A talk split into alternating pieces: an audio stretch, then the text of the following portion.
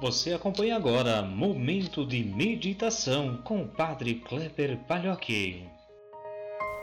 Olá, meu irmão, minha irmã, paz e bem. Hoje, quinta-feira, 22 de abril de 2021, estamos na terceira semana da Páscoa.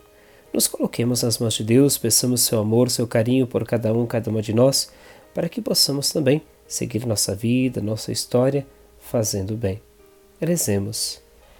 Ó Deus eterno e onipotente, que nesses dias vos mostrais tão generoso, dai-nos sentir mais de perto o vosso amor paterno, para que, libertado das trevas do erro, sigamos com a firmeza a luz da verdade. Por nosso Senhor Jesus Cristo, vosso Filho, na unidade do Espírito Santo. Amém.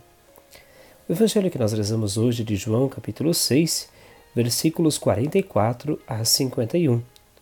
Naquele tempo disse Jesus à multidão: Ninguém pode vir a mim se o Pai que me enviou não o atrai. E eu ressuscitarei no último dia. Está escrito nos profetas: Todos serão discípulos de Deus. Ora, todo aquele que escutou o Pai e por ele foi instruído, vem a mim. Nunca alguém já tenha visto o Pai. Só aquele que vem de junto de Deus viu o Pai. Em verdade, em verdade vos digo: quem crê possui a vida eterna. Eu sou o pão da vida. Os vossos pais comeram o maná no deserto e, no entanto, morreram. Eis aqui o pão que desce do céu. Quem dele comer nunca morrerá. Eu sou o pão vivo descido do céu. Quem comer deste pão viverá eternamente.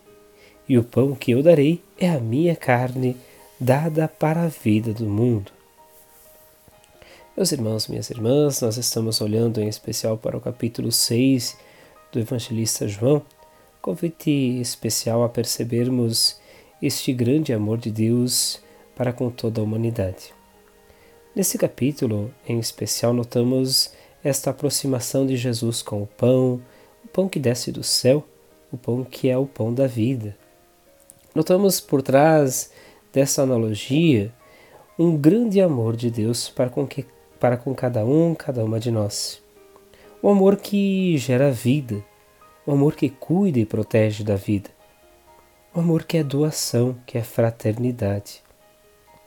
Esta aproximação do evangelista, é, dizendo que Jesus é o pão descido do céu, com o episódio do Êxodo, nos faz também este chamado de uma presença divina junto à humanidade. Uma presença que nos faz perceber que tudo o que temos e somos vem de Deus. Seja nosso alimento, nosso sustento, como também aquilo que temos ao nosso redor, aquilo que construímos, nossos trabalhos, nossas ações. No fundo, Jesus nos chama a atenção para compreendermos esta graça de Deus já presente junto à humanidade. Dizendo de outra maneira, hoje somos chamados a agradecer a Deus por tudo que somos e temos. Por cada coisa bonita que vamos enfrentando e mesmo os sofrimentos que nos levam a amadurecer e a crescer.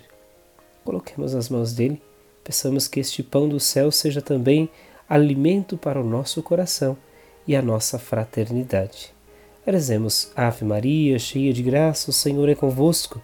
Bendita sois vós entre as mulheres, e bendito é o fruto do vosso ventre, Jesus. Santa Maria, Mãe de Deus, rogai por nós, pecadores, agora e na hora de nossa morte. Amém. Que o Senhor nos abençoe e nos guarde neste dia, Ele que é Pai, Filho e Espírito Santo. Amém. Um grande e fraterno abraço, um ótimo dia. Nos encontramos amanhã.